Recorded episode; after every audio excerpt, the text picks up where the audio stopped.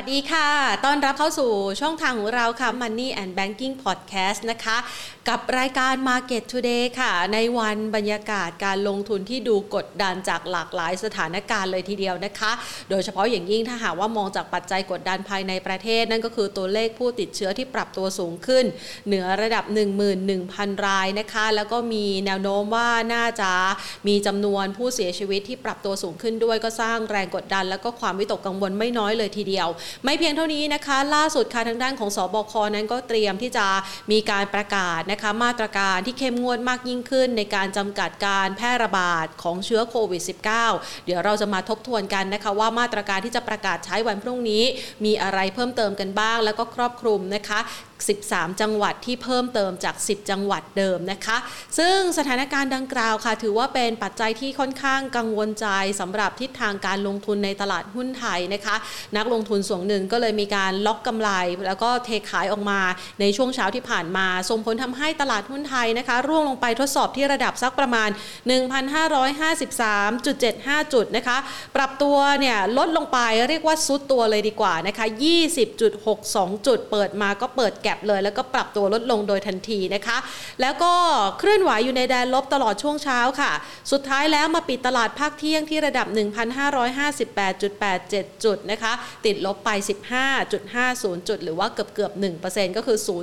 0.98%หลายๆ คนอาจจะรู้สึกกังวลใจกับสถานการณ์ดังกล่าวนะคะ แต่ว่าบางท่านก็มองหาโอกาสนี้มานานแล้วนะคะ จังหวะในการที่จะช็อปหุ้นไทย แล้วก็เลือกหุ้นที่น่าจะได้รับอนนิสงจากการเปิดประเทศที่อาจจะต้องรอคอยระยะเวลาการฟื้นตัวจากโควิด -19 ก็มีจังหวะหนึ่งที่มีการซื้อนะคะสวนขึ้นมาก็เลยทำให้มีแรงรีบาวได้เล็ก ๆนะคะ ในช่วงของชากพักเช้า เดี๋ยวเราจะมาประเมินสถานการณ์กันค่ะสำหรับนักลงทุนนะคะว่าช่วงเวลานี้ท่านควรจะต้องมีการจัดทับปรับพอร์ตอย่างไรกันบ้างนะคะ แต่ก่อนอื่นค่ะ ขอขอบพระคุณผู้สนับสนุนใจดีนะคะ ที่เปิดโอกาสให้เราได้มีรายการมาพูดคุย แล้วก็แนะนำกลยุทธ์การลงทุนที่เหมาะสมกับสถานการณ์ เป็นประจำทุกๆวันให้กับนักลงทุนนะคะ นั่นก็คือกลุ่ม True ค่ะ พร้อมอยู่เคียงบ่าเคียงไหลคนไทยและประเทศไทย ร่วมฝ่าวิกฤตโควิด -19 ครั้งใหม่ไปด้วยกันนะคะ และล่าสุดค่ะทางด้านของกลุ่ม True นะคะก็ขอเชิญชวนคุณผู้ชมนะคะและนักลงทุนค่ะ มีส่วนร่วมในการกอบกู้วิกฤตโควิด -19 ในครั้งนี้ด้วยนะคะโดย True Money ค่ะชวนคนไทยร่วมบริจาคซื้อเครื่องช่วยหายใจแบบ High Flow ผ่านแอป True Money Wallet ได้แล้วนะคะ โดยทางด้านของคุณมนซินี นาคปนันกรรมการผู้จัดการใหญ่ร่วม บริษัท Ascent Money จำกัดกล่าวว่าตอนนี้เนี่ยนะคะทางด้านของ True Money ขอเป็นอีกหนึ่งแรงใจให้กับบุคลากรทางการแพทย์ด่านหน้าทุกท่านค่ะ ที่กำลังทำงานอย่างหนักเพื่อต่อลมหายใจให้ผู้ป่วยนะคะ โดยที่จะเป็นการบริจาคสมทบทุน จัดซื้อเครื่องช่วยหายใจแบบไฮฟล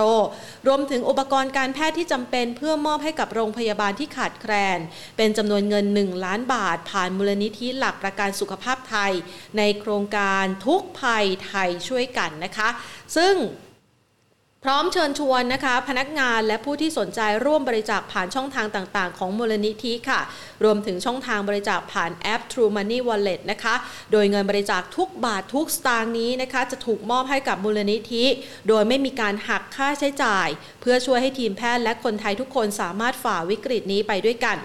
สำหรับคุณผู้ชมนะคะ ท่านนักลงทุนและประชาชนที่มีจิตศรัทธาสามารถบริจาคผ่านช่องทางต่างๆ ดังนี้ค่ะ ท่านสามารถสแกนนะคะ QR code ที่อยู่หน้าจอนี้ได้เลยนะคะ 1. ค่ะ ผ่านแอป True Money Wallet นะคะ สามารถบริจาคได้ตั้งแต่ 1 บาทขึ้นไป โดยไม่จำกัดจำนวนครั้ง 2. บริจาคผ่านบัญชีออมทรัพย์มูลนิธิหลักประกันสุขภาพไทย ธนาคารเพื่อการเกษตรและสหกรณ์การเกษตร สาขาศูนย์ราชการเฉลิมพระเกียรติ เลขที่อ่าวจดนะคะ เห็นชัดๆนะคะ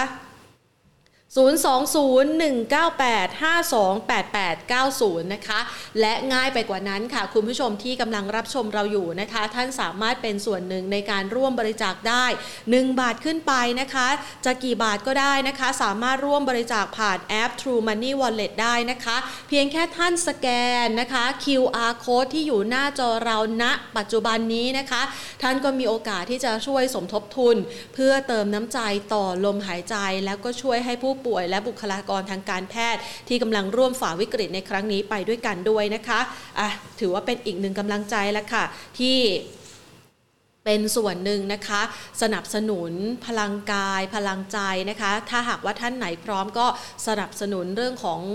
เม็ดเงินเข้ามานะคะเพื่อที่จะช่วยให้ผู้ป่วยได้มีลมหายใจที่โฟล์ขึ้นก็คือไฮโฟล์เนี่ยมันจำเป็นที่จะต้องมีเครื่องอุปกรณ์ช่วยหายใจพิเศษนะคะเพื่อที่จะทำให้ออกซิเจนเนี่ยสามารถเข้าถึงนะคะเส้นเลือดหรือว่าหายใจได้ดีมากยิ่งขึ้นนะคะ ท่านมีโอกาสเป็นส่วนหนึ่งในการร่วมบริจาคในครั้งนี้แล้วก็ทำได้ง่าย ๆ เลยนะคะเพียงแค่หยิบโทรศัพท์ มือถือขึ้นมาแล้วก็เข้าแอป True Money Wallet ได้เลยค่ะ ทีนี้เรามาดูกันบ้างนนะคะ จากเรื่องราวของการมองนะคะวิกฤตโควิด -19 ในครั้งนี้แน่นอนนะคะว่ามันต้องมีมาตรการที่เข้มงวดมากยิ่งขึ้น เพื่อที่จะจำกัดการแพร่ระบาดนะคะของโควิด -19 แล้วก็พยายามที่จะจำกัดผู้คนที่เข้าไปอยู่ใน กลุ่มเสี่ยง หรือว่าจุดเสี่ยงต่างๆนะคะ ล่าสุดค่ะศูนย์บริหารสถานการณ์โควิด -19 หรือว่าสบคนะคะได้สั่งฝ่ายความมั่นคงตั้งด่านสกัดการเดินทางเข้าออก ในพื้นที่สีแดงเข้ม 13 จังหวัดนะคะ บริเวณชายขอบแล้วก็เส้นทางภายในพื้นที่เพื่อที่จะดำเนินการตรวจสอบผู้ที่เข้าออกนะคะ อาจจะมีความคลุกคลักกันสักหน่อยช่วงนี้ต้องให้ความร่วมมือกันนะคะ เพื่อที่จะจำกัดการแพร่ระบาดแล้วก็ไม่เอาตัวเองไปอยู่ในพื้นที่สุ่มเสี่ยงด้วย โดยที่ จะมีการ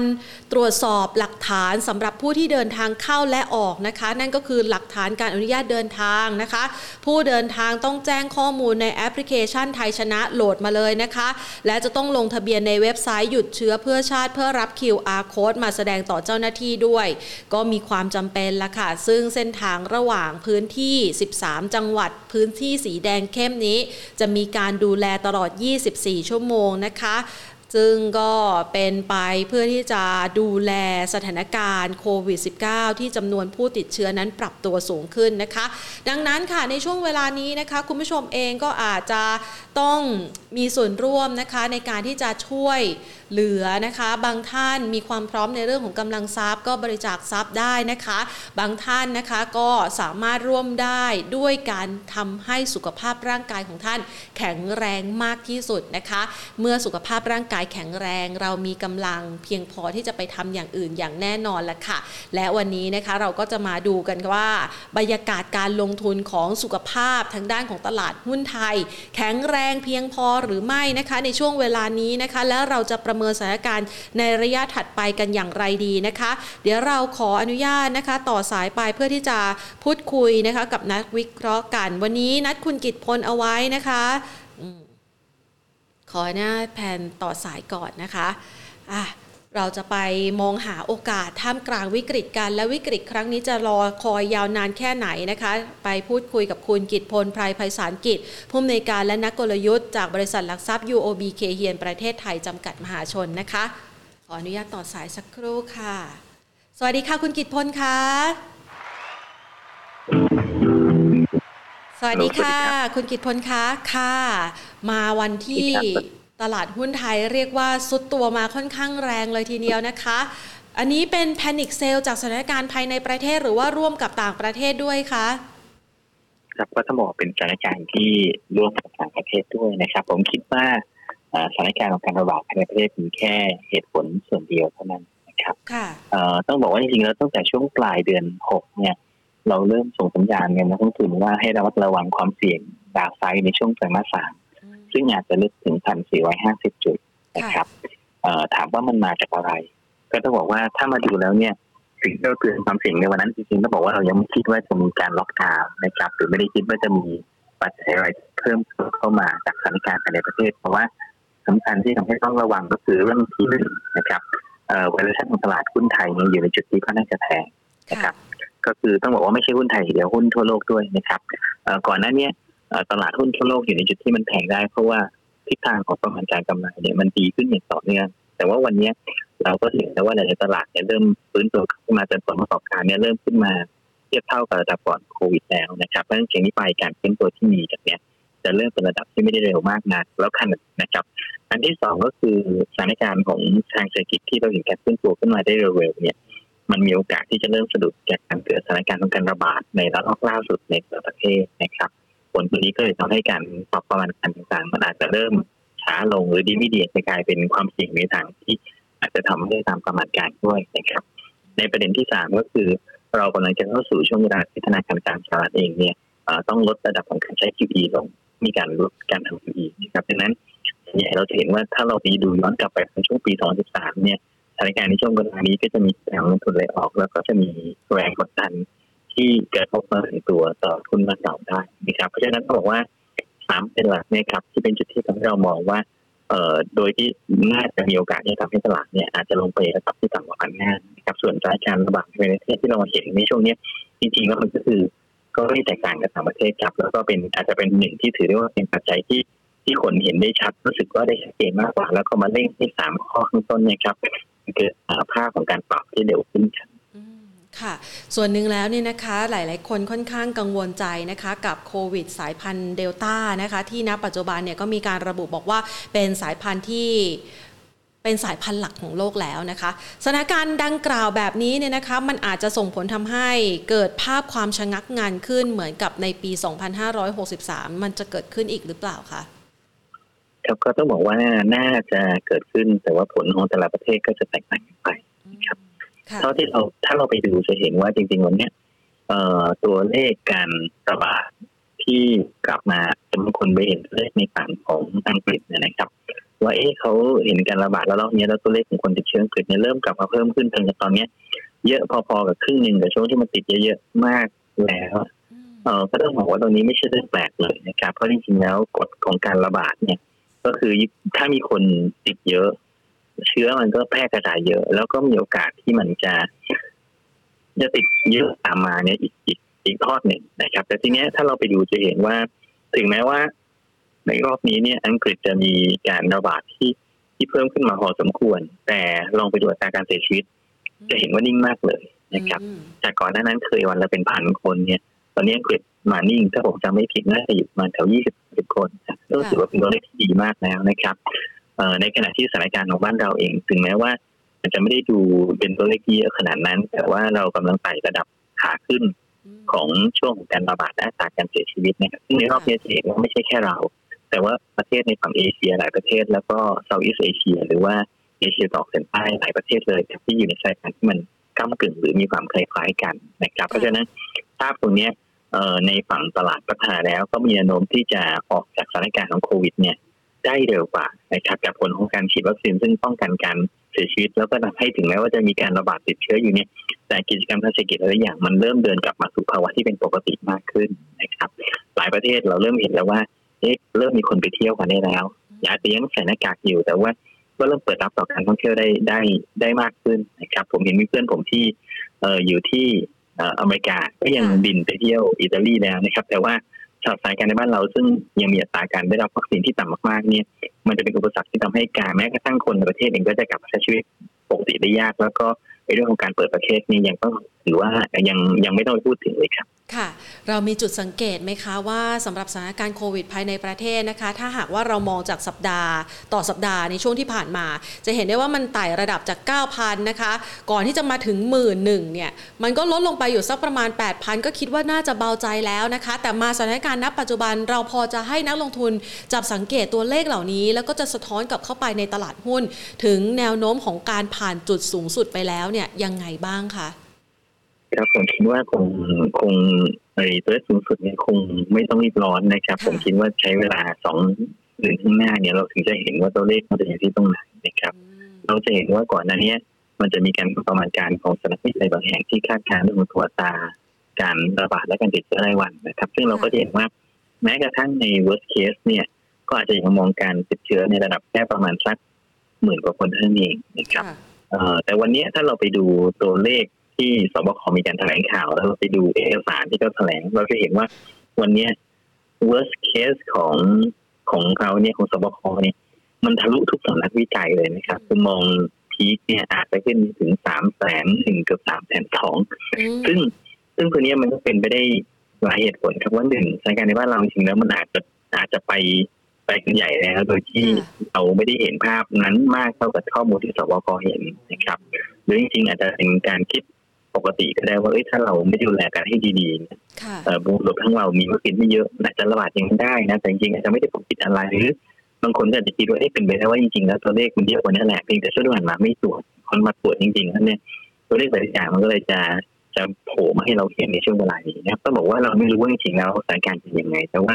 สิ่งที่รู้ว่าไอ้ในช่วงหนึ่งถึงสองเดือนข้างหน้าครับ การระบาดที่มันเพิ่มขึ้นตรงนี้ มันจะส่งผลให้เราต้องใช้มาตรการที่น่าจะต้องเข้มข้น ซึ่งจะมีผลกระทบต่อเรื่องตัวประมาณการ การฟื้นตัวเศรษฐกิจขณะเดียวกันอัตราของการเป็นหนี้ของเราต่อสาธารณะเนี่ยนะครับ ขึ้นมาใกล้ๆแล้วแล้วปีหน้าเริ่มมีสนักวิจัย หรือว่าระดับโลกที่มองเอ๊ะมันน่าจะเกินหกสิบกว่าเปอร์เซ็นต์ขึ้นไปเนี่ย ซึ่งมันจะเป็นเหตุผลให้เราใช้เงินในการกู้มาเพื่อแก้วิกฤตเนี่ยได้ยากขึ้นมากๆเลยนะครับดังนั้นภาพตัวนี้ครับเลยจะเห็นความเสี่ยงที่หลาย ๆ คนเนี่ย จะเริ่มมาปรับประมาณการตัวเลขเศรษฐกิจในการฟื้นตัวของของประเทศที่อยู่ในเซาท์อีสเอเชียซึ่งรวมถึงไทย ตรงนี้ก็จะเป็นอีกเหตุผลหนึ่งครับที่กดดันภาพของการลงทุนด้วยครับค่ะ ดังนั้นนะคะในช่วงจังหวะเวลานี้เนี่ยนะคะ ประเมินสถานการณ์ดูค่อนข้างย่ำแย่ ก็นำมาสู่หน่วยงานต่างๆ ที่มีการปรับเป้า GDP ของไทยลงด้วยนะคะ ในมุมมองของคุณกิตพล แล้วก็ UOB เองเราประเมินสถานการณ์ตัวเลขเศรษฐกิจไทยจากผลกระทบที่ค่อนข้างหนักในครั้งนี้ยังไงบ้างอะคะ ครับเรามอง GDP ของปีนี้อยู่ที่ 1.5%ที่เป็นกรณีฐานนะครับแต่ก็ต้องบอกว่าในกรณีที่แย่ศูนย์ครับ ก็คือไม่โตเลยนะครับ ลงไปใกล้เคียงกับปีที่แล้วนะครับ ในขณะที่ฝั่งที่ดีวันนี้เราคิดว่าจริงๆที่ทำไว้คือสองเปอร์เซ็นซึ่งเราก็ต้องบอกว่าน้ำหนักมันน้อยมากนะครับ วันนี้น้ำหนักส่วนใหญ่ที่ตลาดเห็นหรือแม้กระทั่งในฝั่ง TDI เองซึ่งถ้าเราเห็นวิทยากรไปงานสัมมนาต่างๆเนี่ย เราเห็นว่า TDI เริ่มมามองตัวเลข GDP ปีนี้มันโน้มเอียงไปทางที่น่าจะเป็นการเติบโตที่น้อยกว่าหนึ่งเปอร์เซ็นต์นะครับเพราะฉะนั้นปีนี้ครับก็คือน่าจะเห็นตัวเลข GDP เราอยู่แถวประมาณสักศูนย์ถึงหนึ่งเปอร์เซ็นต์ครับค่ะ ดีไม่ดีมันจะถึงขั้นติดลบไหมคะเออมีความเป็นไปได้นะแต่ว่าก็ต้องบอกว่าในในจุดที่มันอาจจะพึงปัจจัยช่วยหนึ่งที่ทำให้มันอาจจะไม่เกิดภาพนั้นก็คือว่า เราจะเห็นว่าตัวเลขต้องบอกว่า ภาพสิ่งที่ยังที่ยังดีก็คือว่าไอ้ปัจจัยความต้องการสินค้าและบริการลดการส่งออกในปีนี้มันดีมากครับพูดง่ายก็คือว่าภาพรวมเศรษฐกิจโลกโดยรวมนี้ยังค่อนข้างที่จะดี เพราะฉะนั้นปีนี้ถึงแม้เราจะแย่แต่ว่า external หรือปัจจัยภายนอกหลายอย่างมันเป็นตัวช่วยเอาไว้เพราะฉะนั้นถ้ามองในทางโน้มเอียงนี้ครับ ก็ต้องบอกว่ามันโน้มเอียงไปทางแย่แต่ถามว่าแต่แย่ถึงขั้นที่ได้ติดลบแบบปีแล้วหรือเปล่าเนี่ยต้องถือว่าโอกาสไม่น่าจะไม่น่าจะเลวร้ายขนาดนั้นนะครับเพราะตรงนี้ก็ต้องบอกว่า ยังให้หนักว่าอาจจะมีการโตอยู่เพียงแต่ว่าโอ้โหมันจะโตแบบว่าอาจจะ 0.2เปอร์เซ็นต์ GDP อย่างเงี้ยนะครับต้องถือว่าเออเป็นตัวเลขที่แย่มาก เพราะว่าถามว่าเทียบทำไมถึงแย่คือต้องดูเทียบดูเรื่องนี้เราต้องดูเทียบคนอื่นด้วยนะครับวันนี้ตัวเลขการเติบโต GDP ของญี่ปุ่นเอง แม้กระทั่งตัวเลขคาดการณ์ก็ยังเป็นแถวประมาณสักสามถึงสี่เปอร์เซ็นต์ซึ่งซึ่งดีกว่าเราอีกนะครับกลายเป็นว่าวันนี้ตัวเราเองในแนวโน้มก็คือกลายเป็นว่าเราค่อนข้างจะแย่มากเมื่อ เทียบกับประเทศอื่นในเอเชียโดยรวมหรือแม้กระทั่งการฟื้นตัวเรื่องการส่งออกเนี่ย เรารู้สึกว่าเป็นตัวเลขที่เยอะในเชิงเปอร์เซ็นต์แต่พอไปดูประเทศแถวนี้ส่วนใหญ่เนี่ยโอ้มันสี่สิบห้าสิบหกสิบกันเป็นว่าเล่นเลย เพราะฉะนั้นก็แปลว่าถึงแม้เราจะฟื้นตัวดีและได้ในส่งจากภายนอก แต่เรากำลังมีปัญหาในเชิงศักยภาพ เราเริ่มเห็นว่าตัวเลขต่างๆ ของเราเนี่ยเริ่มเป็นระดับการฟื้นหรือความดีเนี่ยที่มันแย่กว่าคนอื่นครับ ค่ะเดี๋ยวต้องมาประเมินกันรอบด้านนะคะ นอกเหนือจากตัวเลข GDP แล้ววันนี้ก็ยังมีปัจจัยกดดันอีกในเรื่องของราคาน้ำมันนะคะ ราคาน้ำมันเนี่ยปรับตัวลดลงมากำลังจ่อหลุด 70 ดอลลาร์ต่อบาร์เรล อันนี้เรากังวลใจไหมคะเพราะว่าภาพหนึ่งในตลาดหุ้นไทยเราก็มีส่วนของหุ้นในกลุ่มพลังงานค่อนข้างมีสัดส่วนสูงนะคะ ครับก็มันอาจจะมีผลกระทบต่อภาพตลาดระยะสั้นจริงๆต้องบอกว่าราคาน้ำมันที่ลงมันก็จะเป็นปัจจัยบวกต่อภาพด้านการตัวเลขเศรษฐกิจของเรานะครับเพราะว่าจริงๆแล้วโอเคถึงแม้ราคาน้ำมันที่ลงเนี่ย มันอาจจะส่งผลกระทบต่อประมาณการกำไรการจดทะเบียนนะครับแต่จริงๆแล้วถ้าไปดูในภาพรวมตัวเลขเศรษฐกิจเนี่ยเออเราจะเห็นว่าช่วงที่ผ่านมาเนี่ยพอราคาน้ำมันเพิ่มสูงขึ้นนะครับ ในเรื่องของการนำเข้าพลังงานเนี่ย เราก็ต้องใช้เงินมากขึ้น แล้วก็ส่งผลให้ตัวเลขของการขาดดุลบัญชีเดินสะพัดของเรา หรือว่าการเกินดุลบัญชีเดินสะพัดที่มาจากการเกินดุลการค้าอย่างเดียวเนี่ยมันเริ่มมีการดุลการเกินดุลการค้าที่มันเริ่มเริ่มหดแคบลงหรือน้อยลงนะครับ ซึ่งพอไปรวมกับตัวดุลบริการ ซึ่งที่ที่ต้องบอกว่าไอเทมใหญ่ๆของดุลบริการเลยก็คือเรื่องของตัวการท่องเที่ยว ซึ่งวันนี้จากเดิมเราเคยมีรายได้การท่องเที่ยวในเดือนละสักสองแสนแสนล้าน วันนี้เหลือศูนย์นะครับหรือน้อยมากๆเนี่ยนะครับ sandbox เปิดไปเนี่ยครึ่งเดือนมีมาห้าพันซึ่ง เทียบกับปกติ ซึ่งเราเปิดประเทศในช่วงปกติเดือนหนึ่งมีนักเที่ยวสามล้านเนี่ยยังไงยังไงมันก็ไม่สามารถที่จะที่จะชดเชยกันได้นะครับดังนั้นภาพของการเกินดุลการค้าที่ลดน้อยลงนะครับ เนื่องจากเรื่องของตัว ตรงนี้ต้องบอกว่ามันก็จะมีตัวช่วยว่าถ้าราคาน้ำมันอ่อนค่าลงนะครับไอตัวการเกินดุลการค้าอาจจะดีขึ้นมาเล็กน้อยนะครับ แต่พอมารวมกับเรื่องดุลบริการเนี่ยก็แล้วแต่เนี่ยต้องบอกว่าทิศทางของเงินที่เราขาดดุล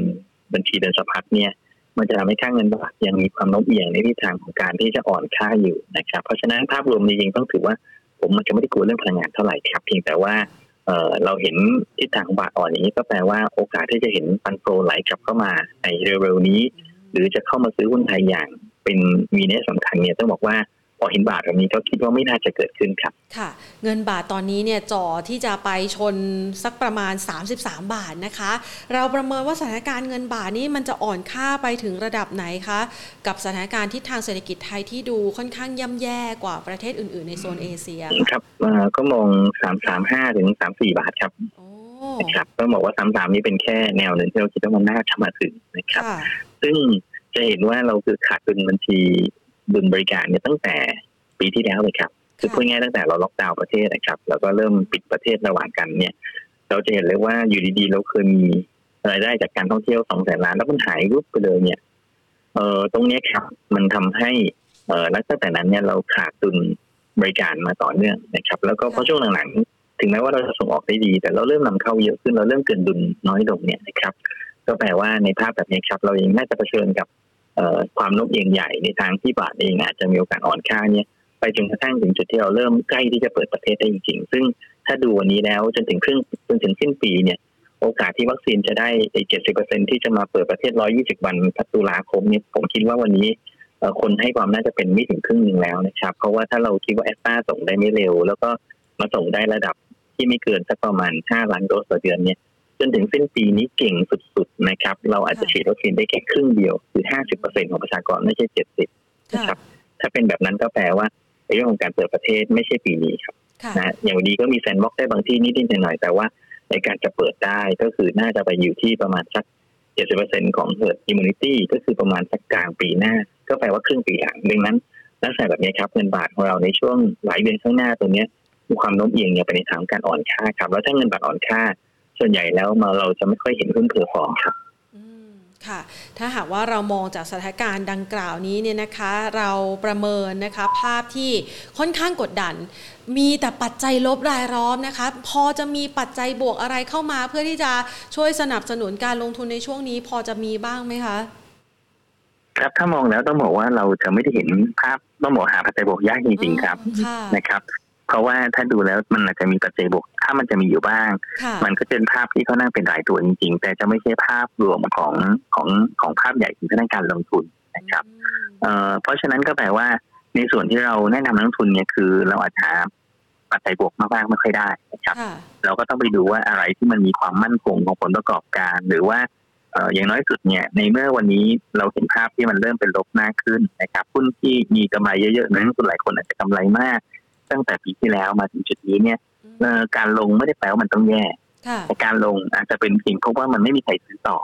ก็ได้อย่างเช่นหุ้นปิโตรเคมีเนี่ยผลประกอบการดีมาก แล้วก็แต่ว่าสองนี้ก็ยังดีนะครับครึ่งปีหลังอาจจะไม่ดีเท่าครึ่งปีแรก แต่โดยรวมๆปีนี้ไม่ขี้เหร่เลยเพียงแต่ว่าพอทุกคนซื้อกันอยู่เยอะจนกระทั่งโอเวอร์มากเนี่ย จากนี้ไปโอกาสที่จะมีความตื่นเต้นจนกระทั่งคนคิดว่าต้องเพิ่มน้ำหนักมันไม่มี นะครับการหลายคนจะเริ่มรู้สึกว่าเอ๊ะเราต้องเริ่มลดน้ำหนัก หรือเปล่าคือกลุ่มนี้ดี แต่จากเดิมเนี่ยดีที่เราถือตอนแรกๆห้าสิบเปอร์เซ็นต์พอมันดีตรงนี้เอ๊ะเราถือเหลือสักสามสิบเปอร์เซ็นต์ดีไหมมันก็ขึ้นมาเยอะแล้วนะบางตัวก็ขึ้นมาเกือบสองร้อยเปอร์เซ็นต์อย่างเงี้ยนะครับดังนั้นภาพตัวเนี้ยเออผมคิดว่ามันอาจจะไม่ได้มีปัจจัยบวกที่เห็นชัดเจน แต่ว่า ปัจจัยที่เราต้องมองคืออะไรที่มันมันแย่มานานมาก แล้วมันจะไม่แย่ไปมากกว่านี้ครับ ซึ่งส่วนใหญ่ก็จะไปอยู่ในหุ้นกลุ่มปลอดภัยนะครับ ไม่ว่าจะเป็นพวกของทางด้านสื่อสารนะครับ ที่เริ่มเห็นสัญญาณของการมีโอกาสจะฟื้นตัวผลประกอบการแล้วนะครับซึ่งซึ่งค่อยเป็นค่อยไปนะครับเออหรือกลุ่มของทางด้านพวกโรงไฟฟ้าขนาดใหญ่ที่ราคาอยู่ในจุดที่ไม่ได้แพงมากนะครับ กองรีดครับ ซึ่งปีที่แล้วเนี่ยเป็นเป็นหนึ่งใน สอง sector ที่มันเลวร้ายมากนะครับ เพราะว่าช่วงที่เกิดปัญหาปัญหาใหม่ๆเนี่ยต้องบอกว่า เราก็จะไม่รู้เลยว่าเออตัวลงโรงแรมเอ่ยอะไรเอ่ยมันเป็นยังไงวะแต่วันนี้เราจะเริ่มเห็นแล้วว่าไอ้กอง REIT จริง ๆ เนี่ย ถ้าเราไปแคะไส้ในมันนะครับ มันก็จะมี REIT กองที่ไม่ค่อยดี เพราะว่าเป็นโรงแรมแล้วน่าจะยังขาดทุนอีกหลายปีอย่างเงี้ยนะครับจ่ายปันผลไม่ได้พวกนั้นเราก็จะเลี่ยงไปก่อน แต่ว่าบริษัทประเภทที่มันไม่ได้รับผลกระทบจากสถานการณ์ของการระบาดของโควิดก็มีนะฮะโดยเฉพาะพวกบริษัทที่เป็น ริษัทที่อิงกับพวกทางด้านของสินทรัพย์ที่อยู่ในนิคมอุตสาหกรรม ซึ่งภาคการผลิตก็ต้องบอกว่าไม่ได้รับแทบไม่ได้รับผลกระทบจากสถานการณ์โควิดเลยนะครับในนั้นก็แปลว่าบริษัทที่เป็นพวกเอ่อพวก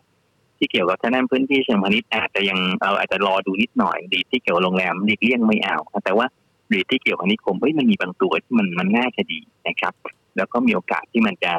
จะฟื้นตัวได้ต่อเนื่องด้วยก็ให้ไปมองในกลุ่มที่มันดูแล้วคนยังไม่ค่อยมีครับ แล้วก็ ในกลุ่มแล้วก็มีผลประกอบการที่ที่น่าจะเห็นหน้าเห็นหลังแล้วว่าอยู่ในทางที่ดีขึ้นต่อเนื่องครับ ให้เน้นในเรื่องของตัวความมั่นคงมากกว่าที่จะไปเน้นในเรื่อง growth story ครับค่ะนะคะก็หลายๆ คนเนี่ยประเมินจากสถานการณ์ดังกล่าวแล้วเนี่ยนะคะ ก็อยากจะหาหุ้นเหล่านี้เนี่ยแหละค่ะเป็นหลุมหลบภัยนะคะ ถ้าหากว่าเราจะมองแล้วก็ประเมินจากปัจจัยเหล่านี้เนี่ยนะคะ ก่อนที่เราจะไปเจาะตัวหุ้นที่สามารถเข้ามาเสริมแกร่งให้กับพอร์ตได้ ตอนนี้เนี่ย สถานการณ์ณปัจจุบัน กลยุทธ์นักลงทุนที่เหมาะสมเนี่ยควรจะวางแผนยังไงดีคะสำหรับคนที่ทั้งมีเงินเหลือ ทั้งเงินสดไม่เหลือแล้วติดหุ้นอยู่จะวางแผนยังไงดีคะก็ต้องบอกว่าทำยังไงก็ได้ให้มีเงินครับเพราะว่าในเมื่อในเมื่อคือในเมื่อเราเห็นว่ามันมีความเสี่ยงทางลงนะครับถ้าสมมติเราถือหุ้นหนึ่งร้อยเปอร์เซ็นเนี่ยก็แปลว่าโอ้เราเหนื่อยแน่นอนนะครับ เพราะว่าเอ่อถ้าสมมติว่าเราถือหุ้นหนึ่งร้อยเปอร์เซ็นต์นะครับ แล้วเออเกิดสถานการณ์มันไม่ค่อยดี แล้วเราก็ถูกลากลงไปด้วยเงินด้วยหุ้นหนึ่งร้อยเปอร์เซ็นต์เนี่ยตอนลงเราจะลงเร็วมากเพราะสมมติว่าถ้าเราคิดว่าเดชนีมีดาวไซด์จากตรงเนี้ยพันเราอยู่ห้าพันห้าร้อยหกสิบลงไปสักพันสี่ร้อยห้าสิบร้อยจุดเนี่ยจะดูเหมือนกับหกถึงเจ็ดเปอร์เซ็นต์ของอินเด็กซ์แต่เวลาหกถึงเจ็ดเปอร์เซ็นต์เวลาเป็นหุ้นหลายตัวมันไม่ใช่หกถึงเจ็ดเปอร์เซ็นต์นะครับบางทีมันเป็นสิบสองเปอร์เซ็นต์บ้างแค่สิบห้าเปอร์เซ็นต์บางตัวก็ยี่สิบอย่างเงี้ยก็แปลว่าถ้าอย่างนั้นแล้วเฮ้ยมันมันต้องพยายามไม่ใช่เป็นเงินเป็นหุ้นร้อยเปอร์เซ็นต์แล้วก็ขณะเดียวกัน ถ้าคิดอะไรไม่ออกนะครับ ก็หันหันเท่าๆก็ได้ครับ ก็คือสมมติมีหุ้นอยู่เหตุพอร์ตห้าหกตัว คิดไม่ออกจะขายตัวไหนยังไงดี ก็ทุกตัวขับหันไปเลยหนึ่งในสามอย่างน้อยสุดได้เงินสดกลับมาสามสิบเปอร์เซ็นต์เนี่ยเราจะรู้สึกโล่งขึ้นทันทีหรือแรงกันจากการที่ต้องกลัวตลาดลงเนี่ยมันจะน้อยลงทันทีขณะเดียวกันถ้าลงจริงนะครับเราก็จะได้มีต้นทุนในการที่จะมีกระสุนที่จะไปโหลดหุ้นหรือไปเพิ่มน้ำหนัก ในจุดที่ตลาดมันปรับลดลงไปดังนั้นต้องบอกว่ากลยุทธ์ที่หนึ่งเลยก็คือว่า ทำยังไงก็ได้ครับจากหุ้นหนึ่งร้อยเปอร์เซ็นต์นะครับ ให้เป็นมีเงินสดให้ได้สักสี่สิบถึงห้าสิบเปอร์เซ็นต์ครับ ค่ะ แล้วถ้าเกิดว่าตอนนี้เนี่ยรับผลขาดทุนอยู่แล้ว ก็ยังแนะนำว่ามันจะต้องมีการไปเลยครับยังคือไม่อาจจะไม่ใช่ขัดทั้งตัวก็ได้ถ้าเราไม่มั่นใจ หรือหรือยังมีความมั่นใจว่าตัวนั้นน่าจะดีอยู่แต่อย่างน้อยสุดเอ่อการเราไม่รู้คือต้องบอกว่าในความรู้สึกของหลายคนก็จะรู้สึกว่าเอ้ยดาวไซมันก็ไม่ได้น่าจะลึกนะแต่ว่า แต่ว่าในเมื่อยังมันอยู่สถานที่เรามองเห็นแล้วว่าอย่างน้อยสุดในช่วงหนึ่งเดือนข้างหน้าเนี่ยนี่ลองลองถามตัวเองก็ได้ครับว่ามันมีทางไหนที่จะทำให้ขึ้นขึ้นเยอะๆแต่ถ้าถ้าตอบตัวเองไม่ได้ ก็แปลว่าเอ๊ะแสดงว่ามันมันจะโน้มเอียงไปในทางลงหรือเปล่า ถ้าเป็นอย่างนั้นก็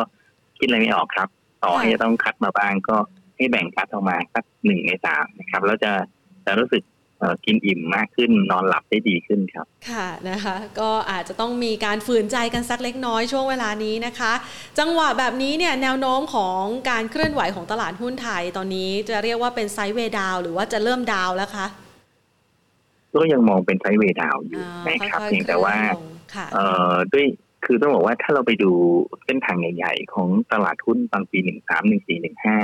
ซึ่งเป็นช่วงเวลาเริ่มต้นของการลด QE ก็เห็นว่าหนึ่งสามในตลาดหุ้นไทยก็ก็ลงพอสมควรเลยนะครับ รวมรวมทั้ง emerging market อื่น เพราะว่าทิศทางของการโยกย้ายเงินกลับไปยังอเมริกา หรือว่า หรือว่าเป็นการจัดพอร์ตก่อนหน้าที่จะมีการลด QE เสร็จเนี่ยมันจะกดดันตลาดเกิดใหม่พอสมควรนะครับ แต่พอมาถึงปีหนึ่งสี่ที่เป็นช่วงที่ลด QE จริงกับไม่ค่อยกระทบแล้ว พอไปถึงหนึ่งห้า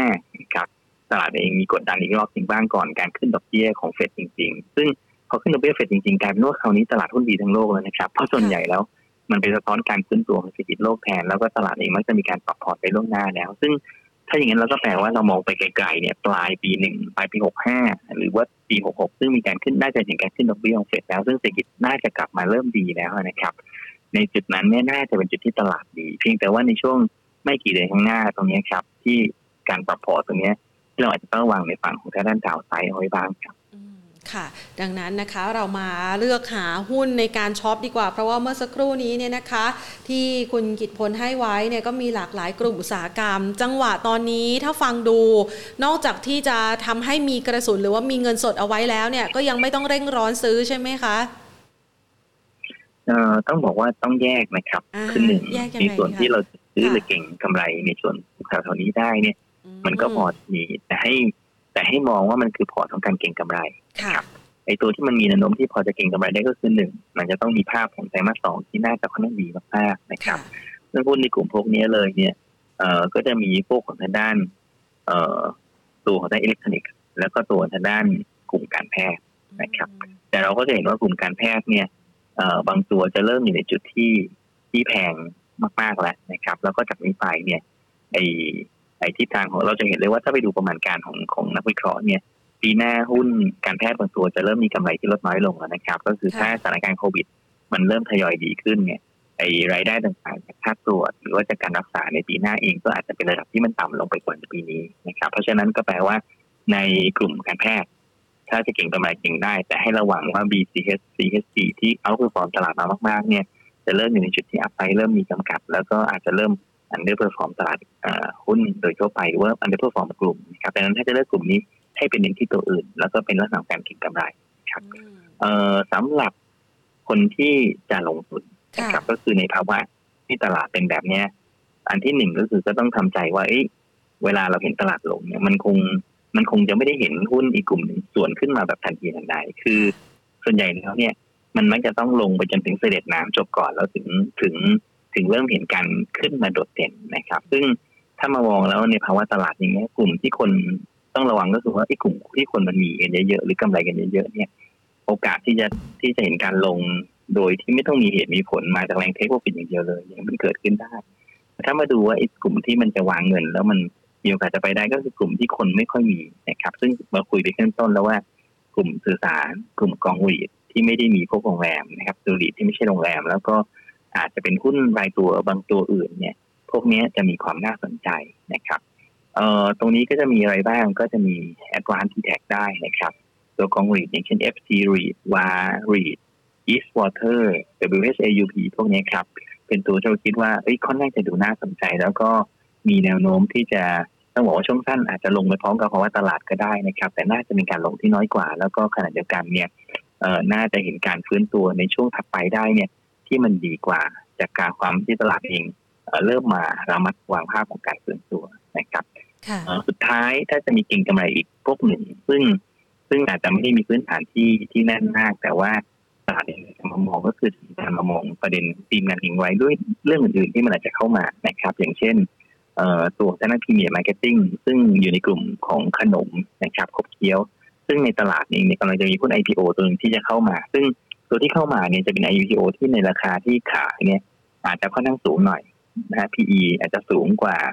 ตัว Premier Marketing อยู่ประมาณสักเอ่อยี่สิบถึงสามสิบเปอร์เซ็นต์นะคือ PE สูงกว่าเยอะเพราะฉะนั้นตัวเนี้ยเออถ้าเรามองว่าเอ้ Premier Marketing ถ้างบมันไม่แย่นะครับเออแล้วก็ PE ถูกกว่าเนี่ยโอกาสที่จะถูก rerate ขึ้นไปก็น่าจะมีนะครับ หรือว่าตอนนี้ตลาดเองเริ่มมามองว่าเอ๊ะถ้ามันเกิดสถานการณ์แบบนี้เนี่ยทำยังไงดีมีใคร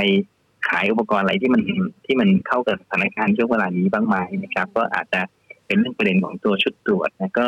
ธุรกิจมันก็จะมีบริษัทจดทะเบียนบางแห่งที่ทำธุรกิจเกี่ยวกับชุดตรวจนะครับ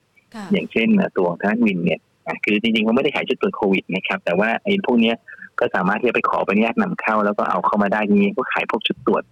ทางการแพทย์อื่นๆ แล้วก็เรื่องของการตรวจการตั้งครรภ์ผิดปกติอย่างเงี้ยนะครับ แต่ว่าถ้ามองแล้วก็คือมันเป็นธุรกิจที่เกี่ยวเนื่องกันที่สามารถมาถามได้หรือ หุ้นบางตัวที่อาจจะนำพวกอุปกรณ์ทางการแพทย์ต่างๆ ก็อาจจะต้องลองไปสแกนดูครับในกลุ่มพวกนี้เราคิดว่ามันมีโอกาสที่จะเห็นตลาดเองเนี่ยสลับไปเก็งกำไรพวกนี้ที่เข้ากับธีมของสถานการณ์โควิดในรอบล่าสุดครับ ก็ตัวนี้เนื่องจากว่าเราไม่ได้ทำประมาณการในหุ้นหลายตัวนักทุนเองอาจจะต้องลองทำกันบ้านแล้วก็ลองไปหาไปดูข้อมูลเกี่ยวกับหุ้นกลุ่มนี้ดูครับ ค่ะ หุ้นกลุ่มนี้เนี่ยนะคะต้องยอมรับว่ามีแรงเก็งกำไรค่อนข้างสูงนะคะ ในช่วงที่ผ่านมา มันจะมีวิธีหลักการคัดเลือกยังไงคะสำหรับนักลงทุนที่จะไปสแกนนะคะ ให้คำแนะนำเบื้องต้นอันที่หนึ่งอันที่หนึ่งเลยนะครับ ก็คือว่าเอ่อการที่ไปเก่งอะไรช่วงนี้หนึ่งอย่างน้อยสุดก็คือพยายามหลีกเลี่ยงอะไรที่มีหนี้เยอะครับ เราเห็นแล้วว่าสองปีที่ผ่านมาเนี่ย กลุ่มโรงแรมบางตัวที่มันโดนผลกระทบหนักๆก็เป็นเพราะว่ามีหนี้สูง ซึ่งพอสถานการณ์ของโควิดมันลากยาวไปกว่าที่คิดเนี่ย กลายเป็นว่ามันอาจจะทริกเกอร์ให้จะต้องมีการเพิ่มทุน หรือต้องมีการดำเนิน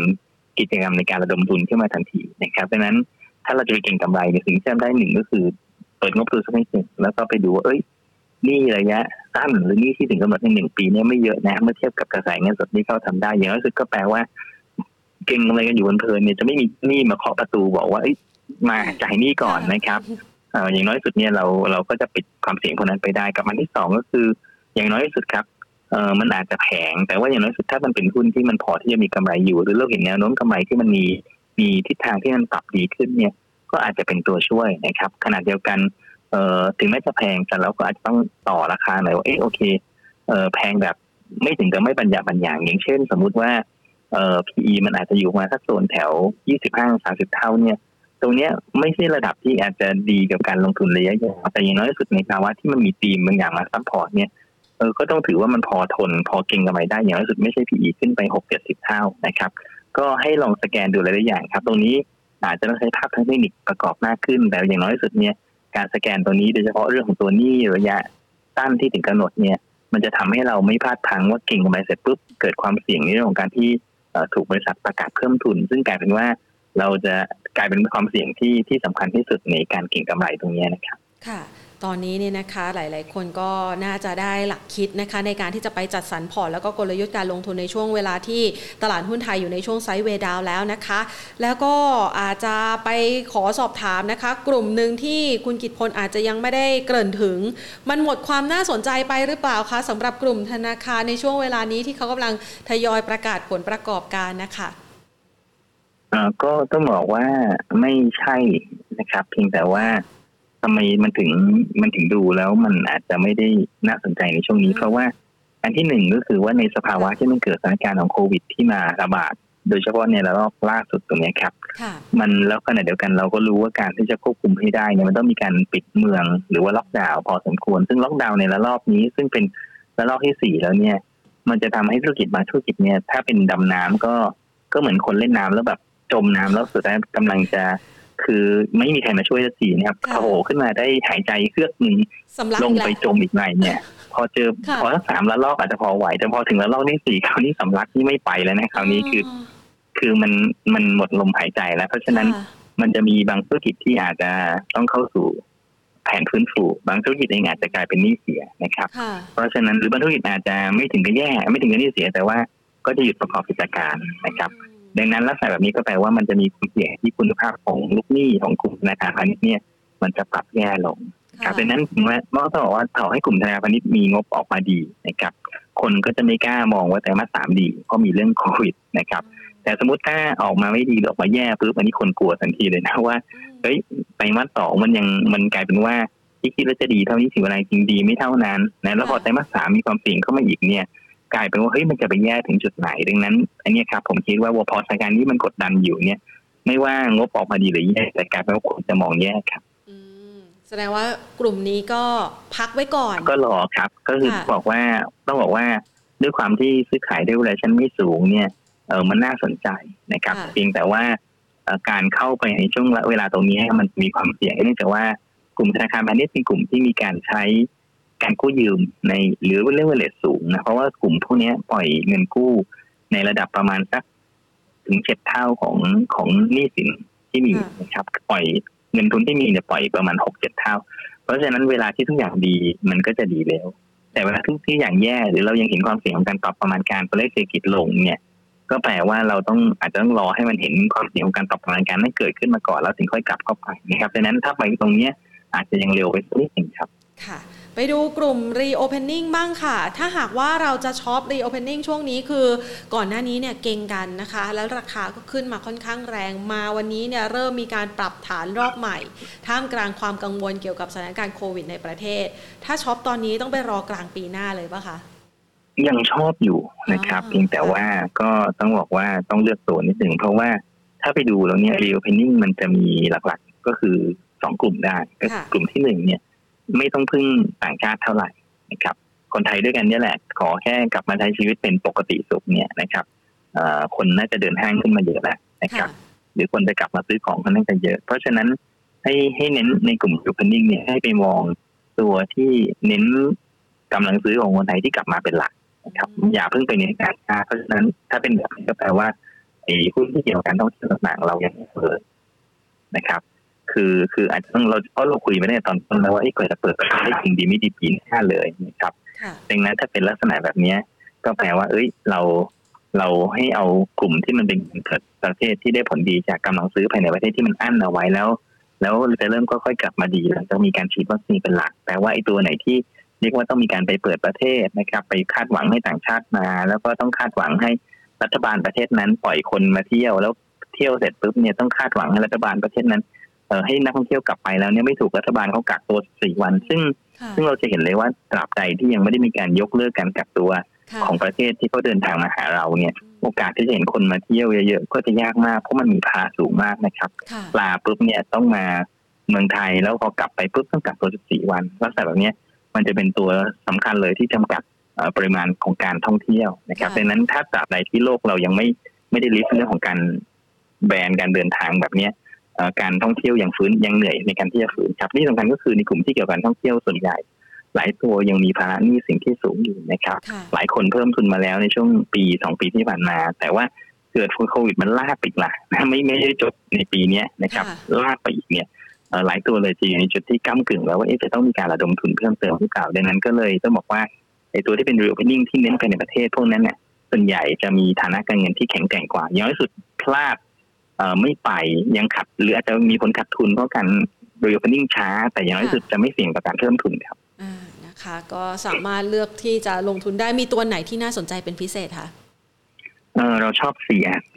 ที่สุดนะครับ แต่ก็จะเห็นว่าช่วงสั้นมีโอกาสที่มันจะหลบมาในส่วนใกล้ๆ30บาทต้นๆก็มีอยู่เหมือนกันนะครับตรงนั้นก็จะเป็นจุดที่น่าสนใจครับก็คือเรายังชอบ เพราะว่าเรามองว่าอย่างที่สุดถ้าวันหนึ่งฟื้นจริงหรือเปิดประเทศเปิดเปิดเมืองที่จริงเนี่ยคนที่มี รายได้ที่มีโอกาสจะปรับเพิ่มตาม traffic ของการของการเดินห้างหรือของคนที่กลับเข้ามาใช้บริการเนี่ย CRC จะเป็นตัวหนึ่งที่ที่น่าสนใจที่สุดนะครับ ตัวที่สองก็จะเป็นกลุ่มโรงแรม แต่มันจะมีพวกของอาคารออฟฟิศแล้วก็พวกในด้านพื้นที่เชิงพาณิชย์ด้วยก็คืออย่าง AWC นะครับ ก็ตรงนี้ถึงแม้ว่าอาจจะยังขาดทุนได้อีกหลายแต่มาสถ้าการเปิดประเทศล่าช้า แต่เราไปดูจะเห็นว่าการที่เขาระดมทุนเข้ามาก่อน ที่จะเกิดโควิด เนี่ย มันทำให้เงินที่มีในมือมันเยอะมากพอจนกระทั่งไม่ต่อให้ขาดทุนไปถึงสิ้นปีก็ไม่ต้องเพิ่มทุนนะครับ ซึ่งจะอยู่ในสถานการณ์ที่ดีกว่ากลุ่มโรงแรมหลายๆโรงมากเลยว่าหลายหลายคนที่ไปต่อเนี่ยจะต้องเริ่มคิดแล้วทํำยังไงต่อดีนะดังนั้นก็อาจจะมอง CRC กับ AWC เป็นหลักครับ ก็ให้จดเอาไว้ว่าถ้าตลาดลงไปในโซนที่เราคุยจริงๆเนี่ยอาจจะไปมองสองตัวนี้ครับ ค่ะนะคะขอไปตอบคำถามคุณผู้ชมทางบ้านกันบ้างนะคะ ส่งเข้ามานะคะ สอบถาม ช่วงนี้เนี่ยเงินบาทอ่อนค่าหุ้นในกลุ่มส่งออกอย่างทียูยังน่าสนใจไหมคะ ครับก็น่าสนใจครับเพียงแต่ว่าทียูเนี่ย ผมเข้าใจว่าราคาที่ปรับขึ้นมาสะท้อนการฟื้นตัวของเงินบาทพอสมควร แล้วก็น่าจะเริ่มใกล้ระดับที่เป็นราคาเหมาะสมทางปัจจัยพื้นฐานของเขาแล้วนะครับ เพราะฉะนั้นก็ตรงนี้อาจจะต้อง เอ่ออาจจะต้องดูนิดหนึ่งครับว่าว่ามันได้ประโยชน์จากบาทอ่อนก็จริง แต่ว่ามันฟื้นตัวขึ้นมาสะท้อนอยู่เยอะพอสมควรแล้วครับนะคะตอบคุณถามของคุณเพชรนะคะ เพราะว่าหลาย ๆ ท่านคงสนใจอยู่ แล้วถ้าหากว่ามองในกลุ่มส่งออกช่วงนี้ พอจะมีตัวไหนที่รับอันนี้ส่งจากเงินบาทอ่อนค่าได้บ้างไหมคะครับก็ต้องบอกว่าจริงๆแล้วในกลุ่มในกลุ่มของทางด้านอิ เล็กทรอนิกส์นะครับ เป็นกลุ่มที่ได้ผลดีเพียงแต่ว่าคล้ายกันเลยครับ ก็คือเป็นกลุ่มที่อัพไซด์เนี่ยเริ่มเริ่มตึงๆนะครับส่วนกลุ่มอาหารเนี่ย อาจจะไปรอซื้อในช่วงหลังไตรมาสสองนะอย่างเช่นพวกกลุ่มที่เป็นเนื้อสัตว์ เพราะว่าในกลุ่มนี้มันจะมีเรื่องของตัวราคาเนื้อสัตว์ในจีนที่ลดลงก็น่าจะเยอะนะครับ ในช่วงสองเดือนที่ผ่านมาที่ตัวกดดันแล้วก็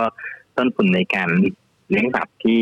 สูงขึ้นมาจากพวกตัวเลี้ยงพวกข้าวโพดนะครับดังนั้น หลายตัวเลยอาจจะเห็นการรายงานผลประกอบการไตรมาสสองที่มันอาจจะอ่อนแอ อย่างเช่น CPF เป็นต้นนะแต่ว่าต้องบอกว่าหลังจากตรงนี้ไปแล้วเนี่ยกลายเป็นว่าเออตัวอ่อนแอหรือราคาที่ลงจากงบไตรมาสสองอาจจะเป็นจุดซื้อที่น่าสนใจนะครับนั้นก็ก็ให้เล็งทำกันบ้านไว้ครับว่าเอ๊ะมันน่าจะได้ประโยชน์แต่ว่าซื้อเมื่อไหร่ก็ไปหลังงบไตรมาสสองประกาศครับค่ะแล้วต้องสังเกตยังไงคะ งบไตรมาสสองออกมาดี หรือว่างบไตรมาสสองมันจะต้องมีการจุดสังเกตยังไงคะสำหรับตัวนี้ค่ะ เอ่อถ้าเป็น c p f น่าจะไม่ดีครับ ไม่ดีมากหรือไม่ดีน้อยเท่านั้นเองนะครับต้องบอกว่าเพราะว่าเท่าที่ดูตลาดทำประมาณการ ก็ต้องบอกว่ามันอาจจะเอ่ออยู่ระดับประมาณสักสองถึงสามพันล้าน แต่ว่าโอกาสลงมาเหลือพันล้านเขามีนะจากช่วงปีที่แล้ว ซึ่งต้องช่วงดีๆเนี่ยเขาเคยกำไรขึ้นไปถึงควอเตอร์ละห้าหกพันล้านนะครับ เพราะฉะนั้นก็ก็เห็นว่าเวลาเป็นแบบนี้ส่วนใหญ่ตลาดมักจะตอบรับเป็นลบนะครับ ดังนั้นเราก็แนะนำว่า โอเค ให้รอซื้อหลังจากเห็นงบไตรมาสสองหรือหลังจากประกาศงบไตรมาสสองไปแล้วครับ ค่ะ นะคะะสำหรับใครที่อยากจะรอซื้อนะคะ ตัวนี้เพราะว่าแนวโน้มราคาหุ้นนี่ไปไหนก็ไม่ไกลนะคะ แถมยังมีแนวโน้มจะลงไปอีกนะคะ ก็ค่อนข้างกังวลใจ คุณน็อตพีคนะคะ สอบถามเข้ามาค่ะ คุณกิตพลบอกว่า BDMS นะคะ ซึ่งเป็นกลุ่มที่คุณกิตพลแนะนำในเรื่องของการเก็งกำไรนะคะเขาบอกว่า BDMS เทียบกับโรงพยาบาลตัวอื่นทำไมไม่ค่อยขึ้นเลยครับ ยังน่าสนใจหรือเปล่าขอคำแนะนำหน่อยค่ะมีมีสองมีสองเรื่องก็เพราะว่าหนึ่ง BDMS เทียบกับโรงพยาบาลอื่นที่เป็นโรงพยาบาลในประเทศเนี่ยเราจะเห็นเลยว่าการหายไปของของผู้ป่วยต่างชาติยังไงก็มีผลกระทบนะครับ วันนี้โรงพยาบาลอื่นที่จับผู้ป่วยเฉพาะในในประเทศเนี่ย ผลประกอบการกลับมาฟื้นเหนือเกินกว่าระดับโควิดหมดแล้วนะครับ เนื่องจากว่ามีทั้งเตียงมีทั้งฮอสพิทอลมีทั้งเรื่องของการตรวจ แต่ว่าส่วนของ BDMS เองเนี่ยมันจะมีส่วนของลูกค้าที่มาจากกลุ่มผู้ป่วยต่างประเทศ ซึ่งตราบใดที่ยังเปิดประเทศไม่ได้จริงจังนะครับ ในกลุ่มนี้ ก็จะมีปัญหาครับที่เข้ามาไม่ได้ เพราะฉะนั้นมันก็จะมีผลกระทบในส่วนของรายได้จริง ๆ ส่วนหนึ่ง อันที่สองก็คือตัว BDMs เองเนี่ยมันอาจจะยังมีปัจจัยเกี่ยวกับตัวการขายหุ้นได้นะครับ เพราะว่าถ้าใครติดตามดีลระหว่างบางกอกแอร์เวย์กับ SPF ที่บางกอกแอร์เวย์ไปขอซื้อสิทธิ์ในการบริหารสนามบินสมุยกลับมาจากตัว SPF เนี่ย เราก็จะรู้ว่า BA ไม่ได้มีเงินในมือนะครับเอ่อ BA เองเอามีเงินลงทุนที่อยู่ใน ก้อนใหญ่สุดก็คือหุ้น BDMs ดังนั้นถ้าเราคิดว่าเอ๊ะเขาซื้อสิทธิ์ในสามบินมาเนี่ยเขาจะเอาเงินที่ไหนไปซื้อกู้เหรอก็คงไม่ใช่นะเพราะตอนนี้ก็ก็คงไม่มีใครอยากให้กู้ แต่ว่าถ้าเขาจะเอาหุ้นลงมากรุงเทพไปขาย เออเป็นไปได้เมกเซนดังนั้นก็แปลว่าไอ้โรงงานกรุงเทพเองก็เลยจะมีประเด็นกดดันอันหนึ่งอยู่ครับ ก็คือโอเวอร์แฮงในการที่เอ่อการขายหุ้นก้อนใหญ่ ๆ ที่ BA น่าจะมีการขาย ต้องบอกว่า เขาก็ยังไม่ได้ประกาศนะครับ ว่าเขาจะเอาเงินที่ไหนมามาทำดีลนี้นะครับ แต่ว่าถ้าเราเดาจากสิ่งที่เขามีอยู่ในมือเนี่ย ผมก็คิดว่าน่าจะมีการขายหุ้นเพราะฉะนั้น BDMs เองก็จะจะมี factor หนึ่งที่กดดันอยู่ครับก็เมื่อไหร่ที่มีดีลนี้ออกมาเรียบร้อยแล้ว ผมคิดว่าแรงกดดันก็จะเริ่มลดลงนะครับดังนั้นก็ถ้ารัก BDMS ก็อาจจะต้องอดทนแล้วก็ต้องรอนิดหนึ่งครับ ค่ะนะคะ ก็รอให้ซึมซับข่าวแล้วก็ปัจจัยต่างๆ ไปก่อนนะคะทางด้านของคุณผู้ชมนะคะ สอบถามเข้ามานะคะ คุณเฉลิมศรีถามว่า ALT ถือยาวได้ไหมคะ ALT เหรอครับค่ะ ALT คือ ALT ไม่ได้ติดตามในเชิงปัจจัยพื้นฐานมามานานแล้วนะครับ ตัวของ ALT นี่ ถ้ามองจากกราฟไม่ได้ติดตามมานานเลยนะครับเดี๋ยวขออนุญาตมาดูภาพทางเทคนิคนิดหนึ่งอ๋อโอเคครับค่ะเราก็เห็นว่า LT เองเออที่สองสองวันวันนี้มันเริ่มมีการฟื้นตัวนะครับ ก็คือเราจะเห็นว่าเอ๊ะจริง ๆ แล้วเนี่ยเออภาพของธุรกิจของเขาเนี่ย มันอยู่ในจุดที่ ที่อาจจะยังไม่ได้มีภาพของการฟื้นอย่างชัดเจนเพียงแต่ว่าตอนหลังตลาดเองก็เริ่มพยายามมามองเขาว่าเอ๊ะมันมีอะไรบ้างที่ยังกองอยู่ที่ต่ำๆแล้วก็ยังไม่ค่อยฟื้นตัวกลับขึ้นมานะครับเออ ALT ก็เป็นตัวหนึ่งก็เลยทำให้ในช่วงวันสองวันนี้เราเริ่มเห็นการฟื้นตัวของราคาหุ้นที่เก็งกำไรมาจากโซนล่างนะครับ ก็ต้องบอกว่าภาพตัวนี้เรามองไกลๆต้องขออภัยครับว่าเราไม่ได้เตรียมละเอียดพอที่จะตอบว่า business model ของเขา ซึ่งผมเข้าใจว่าเขาน่าจะมีตัวทางด้านธุรกิจบรอดแบนด์อินเทอร์เน็ต ด้วยนะที่ที่ไปทำของตัวแคปมาในอดีตเนี่ยเออมันจะเป็นยังไง แต่ว่าถ้าเรามองภาพกรอบการฟื้นตัวตัวนี้ครับจุดที่เป็นแนวต้านสำคัญรอบนี้ก็คือสามบาทสามสิบหกซึ่งโซนนั้นเป็นโซนที่มีคนซื้อขายหุ้นกันอยู่เยอะมาก ที่สุดในรอบประมาณสักสี่เดือนที่ผ่านมาเพราะฉะนั้นก็แปลว่าโซนนี้ถ้าคนที่เก่งกำไรก็มองกรอบใหญ่ ๆ ก็คือสองบาทเจ็ดสิบถึงสามบาทสามสิบหกนะครับตัวนี้เก่งฟื้นตัวได้ แต่ว่ากรอบแนวต้านสำคัญจะอยู่แถวสามบาทสามสิบหกสามบาทสี่สิบครับ ค่ะ คุณเก๋นะคะสอบถามนะคะ บอกว่าตัวอาเซียนกับ AH สามารถถือยาวได้ไหมคะ หรือว่าเก่งกำไรรอผลประกอบการดี อันนี้ก็ส่งออกใช่ไหมคะ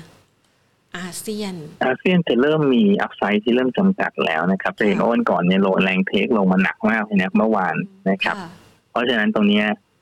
คนก็จะเริ่มมาเฝ้าแล้วว่าถ้ายืน 19 บาทไม่อยู่นี่คนพร้อมหนีเพิ่มอีกส่วนหนึ่งเลยนะดังนั้นผมคิดว่าลักษณะแบบนี้ครับ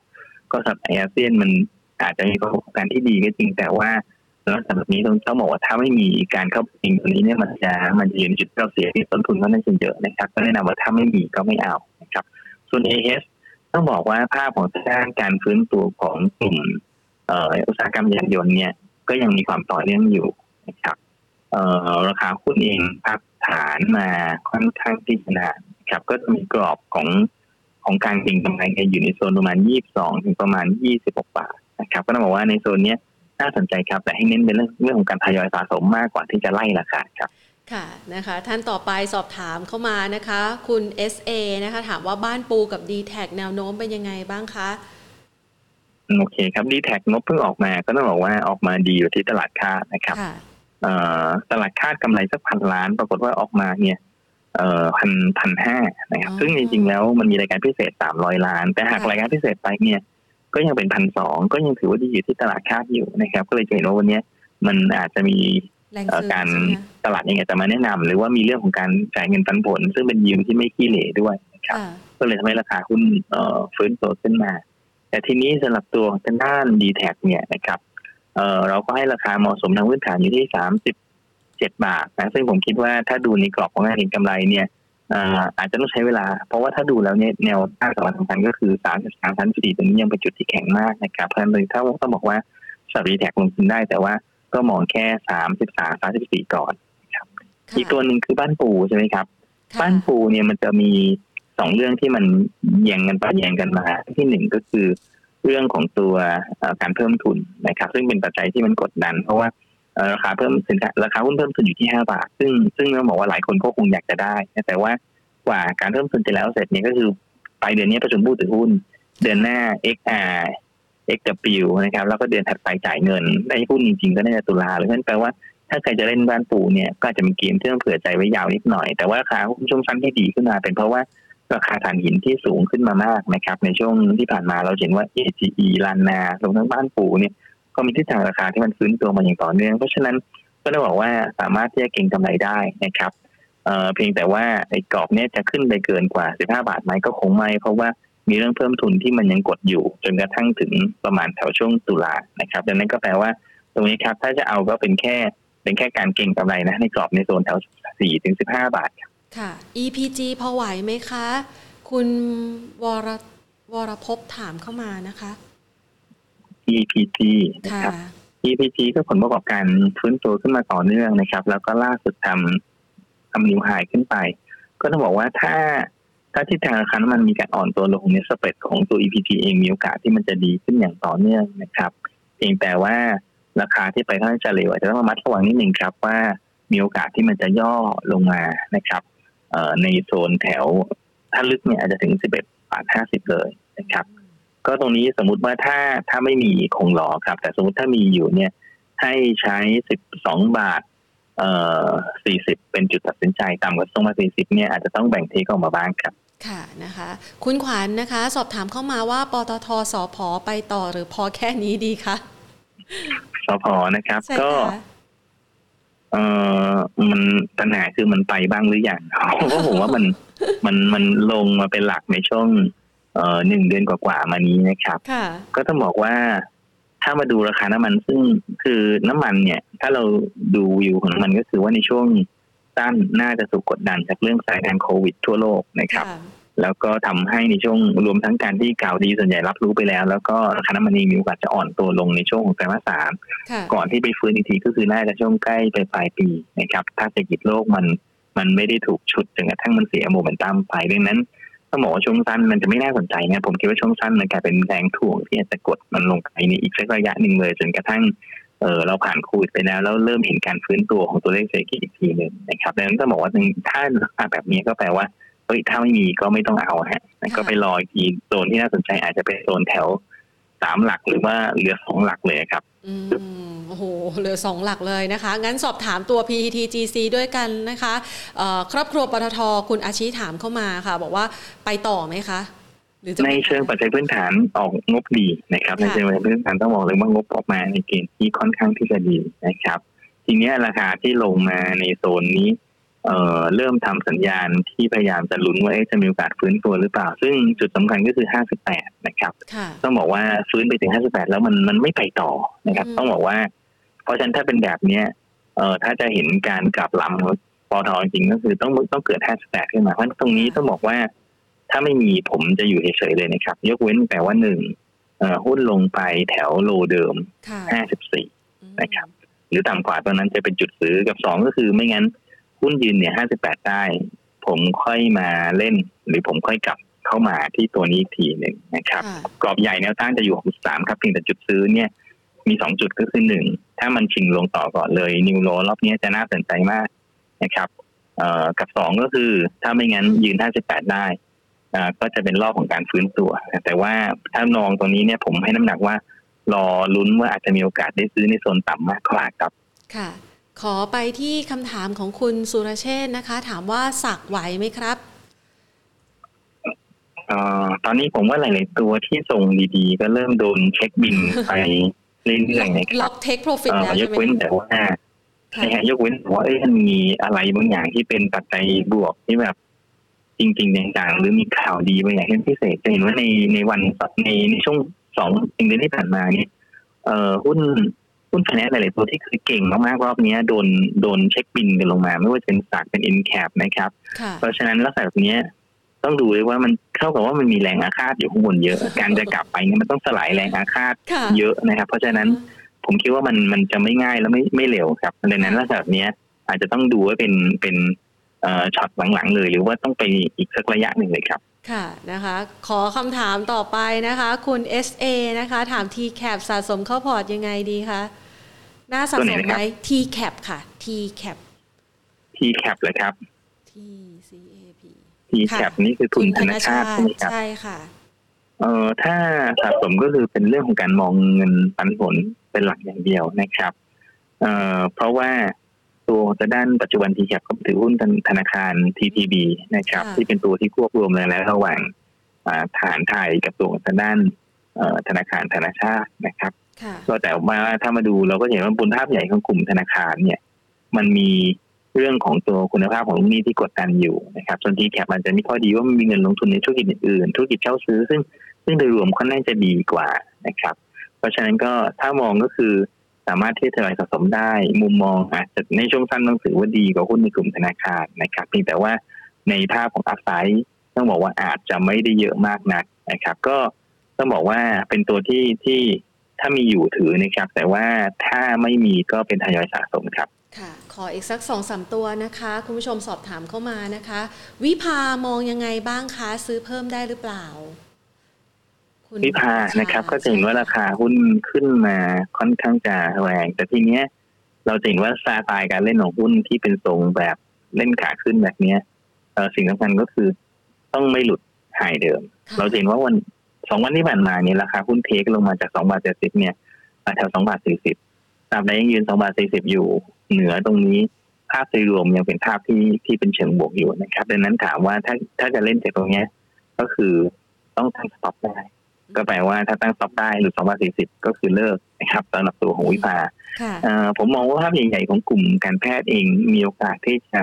ที่จะ perform ในช่วงสั้น แต่สิ่งที่ผมกลัวก็คือว่า ผลประกอบการของหลายๆตัวเนี่ยจากนี้ไปมันอาจจะเริ่มไม่ได้เป็นอัตราที่เร่ง หรือว่าโตได้มาก ๆนะครับดังนั้นต้องบอกว่าตรงนี้ถ้าจะมาเก็งกำไรต่อ ผมคิดว่า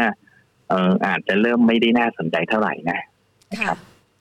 ต่อไปนะคะ จากทางด้านของคุณปรีราชา ปรีรยานะคะ บอกว่าราดทุนอยู่ที่ 46 บาท สาย VI ไหวไหมคะ นี่ก็เป็นกลุ่มโรงโรงไฟฟ้า ที่ไม่ค่อยขึ้น ผมก็น่าสนใจครับ แต่ต้องทำใจนะว่าอาจจะอาจจะได้อยู่ข้างล่างเนี่ยไปสักระยะหนึ่ง แต่ว่าจริงๆแล้วเอ่อถ้าเราไปคิดคำนวณดูว่าไอ้ราคาเพิ่มทุนซึ่งยังไม่ได้ประกาศมาเลยนะครับ วันนี้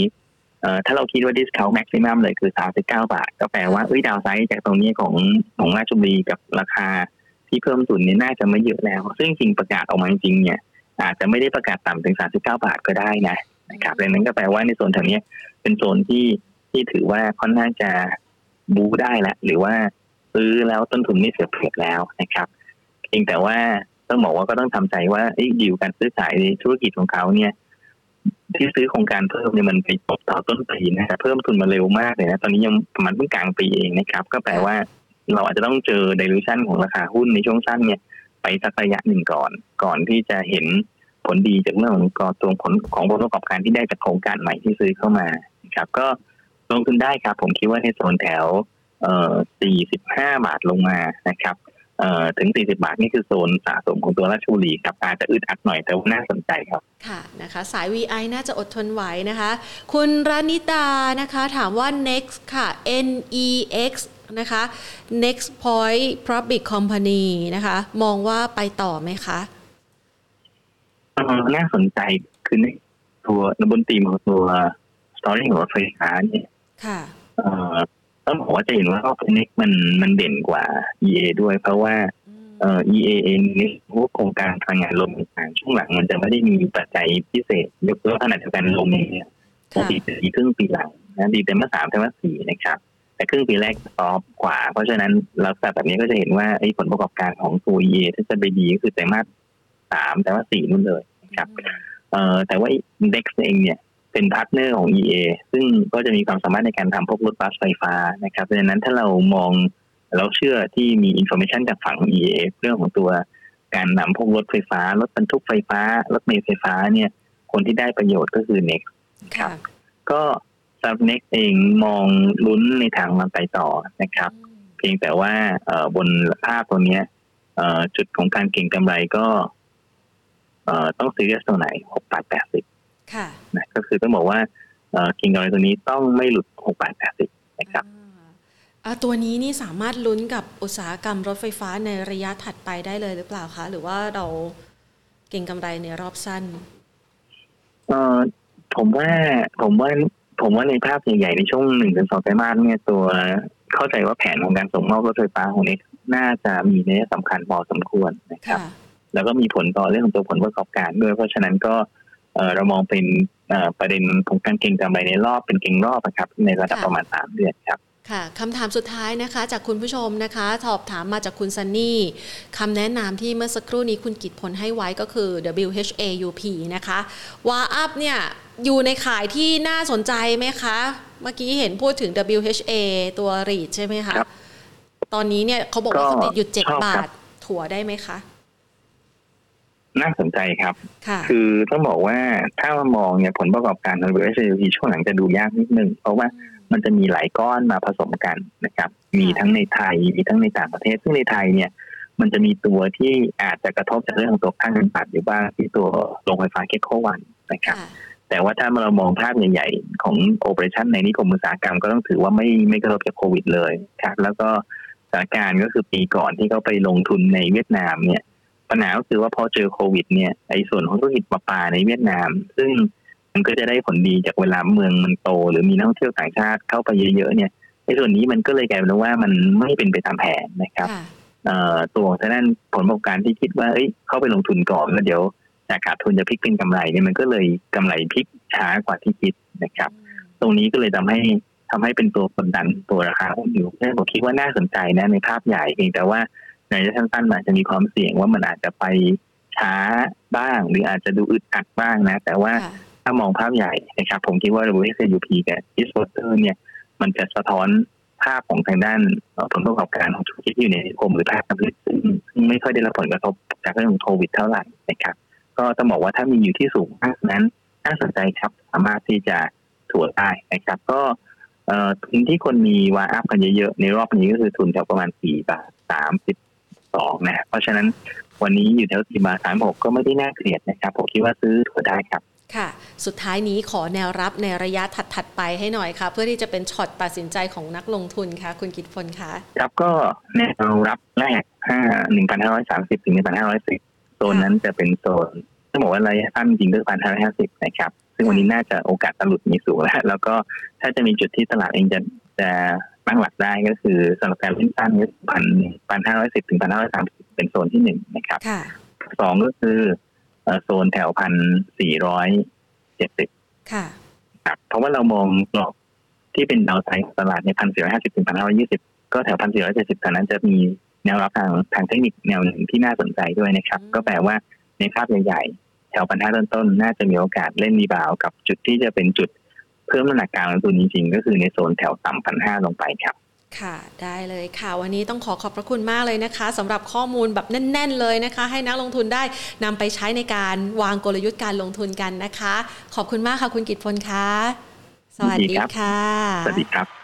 ค่ะ คุยกันสนุกสนานเลยนะคะ ไม่ได้ข้ามคำถามใครไปเลยนะแพนขอยืนยันนะเพราะอะไรนะคะ เพราะว่าหลาย ๆ ท่านส่งคำถามเข้ามานะคะ แต่เป็นคำถามที่แพนถามคุณกิตพลไปแล้วนะคะ ก็อยากจะให้คุณผู้ชมเนี่ยกลับไปลองสคริปต์สคริปต์ดูนะคะ ก็คือไปไล่เลียงเลยตั้งแต่นาทีแรกนะ หรือว่าใครไม่อยากฟังแพนพูดมากก็ก็ก็ฟังตั้งแต่นาทีแรกนั่นแหละนะคะนะคะ ไปฟังตั้งแต่นาทีแรกนะคะ เรามีข้อมูลอันเป็นประโยชน์ให้กับนักลงทุนนะคะ ใครถามกลุ่ม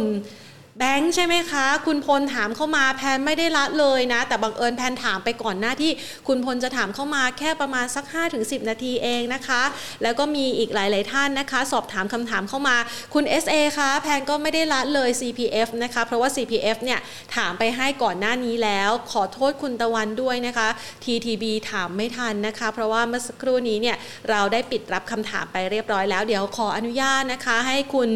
SA นะคะไม่ใช่นะคะ คุณตะวันนะคะ ครั้งหน้าฝากถามคำถามมาตั้งแต่ต้นๆรายการนะคะ เราจะได้ตอบคำถามให้นะคะ เป็นท่านแรก ๆเลยนะคะ วันนี้ หลาย ๆ ท่านอยู่กับเรานะคะ เรียกว่าอยู่กัน 500 ท่านเลยทีเดียวนะคะ เพื่อที่จะมาคุยกันในบรรยากาศของตลาดหุ้นไทย ที่รับแรงกระแทกไม่ใช่แค่ เฉพาะปัจจัยภายในประเทศนะ มันรวมกับปัจจัยต่างประเทศด้วย และแน่นอนเราเคยพูดกันมาก่อนหน้านี้ ร่วมเดือนครึ่งแล้ว ว่าตลาดหุ้นไทยในระดับ 1,600 1,650 ที่ลุ้นกันว่าจะไปชน 1,700อะมันพี E ratio หรือว่าราคาแพงเกินไปแล้วนะคะ เมื่อเทียบกับศักยภาพในการเติบโต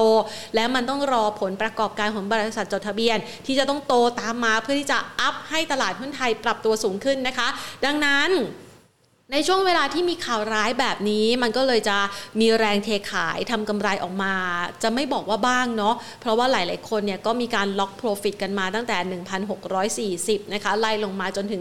1,600 นะคะ แล้วก็เริ่มมากำลังพิจารณาว่าจะซื้อเพิ่มนะคะ ในวันนี้สักไม้หรืออาจจะไปมองแนวรับนะคะ ที่ระดับที่คุณกิตพลให้ไว้คือวันนี้เนี่ย 1550 นะจ่อหลุดนะคะจ่อหลุดเดี๋ยวรอรอดูว่ามันจะหลุดไหมนะคะสำหรับวันนี้นะคะ ส่วนแนวรับถัดไปที่คุณกิตพลให้ไว้นะคะ 1,530 นะคะ แล้วก็ 1,510 นะคะ แนวรับที่มีนัยยะสำคัญทางเทคนิคเลย 1470 นะคะ น่าจะมีโอกาส technical rebound ได้แรงๆ อันนี้อธิบายเพิ่มนะคะ ก็คือ ภาพของการลงทุนในช่วงเวลานี้ ใครไม่รีบร้อนนะคะ ก็อาจจะค่อยๆ ทยอยสะสมได้นะคะ เพราะว่าคุณกิตพลเองมองว่าไอ้เรื่องของ reopening หรือว่าการเปิดกลับมาเพื่อที่จะให้เศรษฐกิจกลับมาฟื้นตัวได้ดีเทียบเท่ากับโควิด -19 นะคะ ก่อนเกิดโควิด -19 นู่นเลยค่ะ อาจจะยาวไปถึงกลางปีหน้า 2565 นะคะ ส่วนท่านใดนะคะที่ทักทายกันเข้ามาขอบพระคุณมากเลยนะคะสำหรับคำ แนะนำติชมรายการนะคะ คุยกันมาตั้งแต่ต้นเลยนะคะ คุณพีรพงศ์นะคะ สวัสดีค่ะ คุณแพรและทีมงานนะคะ สวัสดีครับนะคะ คุณอามานี่นายทีนนะคะ คุณปอมนะคะ SPVI นะคะ เดี๋ยวขออนุญาตยกไปนะ อันนี้ผ่านไปแหมไม่ทันเห็นนะคะ คุณนอตพีคนะคะ คุณกวมใช่ไหมแพนดาว่านะ คุณเฉลิมศรีนะคะ คุณอาชิ คุณอาชิถามเข้ามาเรื่อง REIT แพนจะบอกว่าเราอธิบายไว้ตั้งแต่ช่วงต้นนะคะ ขออนุญาตคุณอาชินะคะ save เวลาแล้วก็ลองไปเปิดฟังนะคะ ตั้งแต่ช่วงต้นเลย เพราะว่าคุณกิตพลให้ REIT ไว้หลายตัวเลยนะคะ ใครเป็นขวัญใจกอง REIT แล้วอยากได้ปันผลนะไปเลือกดูเลยนะคะ สวัสดีคุณเก๋นะคะ คุณ SA คุณบรพคุณขวัญ คุณสุรเชษนะคะ คุณพลนะคะ คุณประชานะคะ คุณปรีรยานะคะ คุณรนิดา คุณ SA นะคะ ถามได้ครบเกือบทุกคนเลยนะคะ แล้วก็ทักทายนะคะ คุณอาร์ตด้วยนะคะ คุณอริสด้วยนะคะอะมาดูผลโพกันดีกว่านะคะ หลาย ๆ ท่านนะคะ พูดคุยกันเข้ามาทักทายนะคะ ผ่านทางเฟซบุ๊กด้วยนะคะ คุณซันนี่ คุณรัชนีนะคะ คุณกัลยานะคะ ไม่รู้อ่านชื่อถูกหรือเปล่านะคะ ถ้าหากว่าท่านใดกรุณาก็พิมพ์ชื่อภาษาไทยมาให้แพนด้วยแพนจะได้อ่านได้แม่นยำนะคะ ขอไปดูผลโพนะคะที่เราพูดคุยกันในวันนี้อ้าวโพอยู่ไหนนะ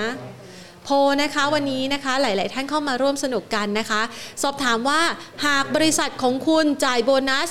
ด้วยคริปโตหรือสินทรัพย์ดิจิตอลนะคะว่าดีหรือไม่ดีอ้าวถ้าสมมุติว่านะบริษัทของคุณบอกว่าปีนี้จะจ่ายโบนัสคุณด้วยเงินคริปโต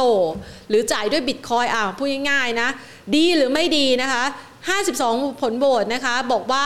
67%มากกว่าครึ่งบอกไม่ดี อีก 32%บอกดี เออ เราจะเอาโบนัสไปผูกไว้กับความผันผวนของเงินคริปโตดีไหมนะคะ เออ อันนี้ก็เป็นประเด็นที่น่าคิดนะคะ ก็ทักทายกันในยามบ่ายๆแบบนี้นะคะ หลายๆท่านนะคะ สนใจเรื่องราวของการลงทุนก็เข้ามาพูดคุยกันได้นะคะ และกลยุทธ์การลงทุนย้ำเลย วันนี้มีประเด็นที่ต้องไปอัปเดตตั้งแต่ช่วงต้นคลิปเลยนะคะประเด็นปัจจัยกดดัน ซึ่งในมุมมองของคุณกิตพลก็บอกว่าตอนนี้ PA PE PE PE นะคะของตลาดหุ้นไทยมันแพงมันก็ต้องถูกล็อก profit ออกมาบ้างนะคะ กลยุทธ์การลงทุนสำหรับคนที่ไม่มีเงินสดนะคะ จะต้องทำยังไงนะคะ ก็อาจจะต้องขายมาบ้างแล้วไปลงซื้อที่ต่ำนะคะ ใครอยากรู้เทคนิคดีๆนะคะ ไปดูคลิปคลิปใน Stock อะไรนะ education นะคะ stock education ของเรานะคะ ก็มีคลิปดีๆ ที่พูดเรื่องราวของเทคนิคนะคะ ที่คุณผู้ชมสามารถนำไปประยุกต์ใช้ในการลงทุนของท่านได้นะคะ แล้วก็หุ้นทั้งปันผลไม่ปันผลหุ้นที่คนอื่นเขาไม่มี แล้วเตรียมจะขึ้นมีโอกาสจะขึ้นนะคะ ไปดูเลยนะคะ มีรายกลุ่มรายตัวหุ้นกลุ่มไหนที่เหมาะกับการเก็งกำไร คลิปนี้มาครบนะคะ ฝากเอาไว้ค่ะสำหรับวันนี้นะคะ ลากันไปก่อน สวัสดีค่ะ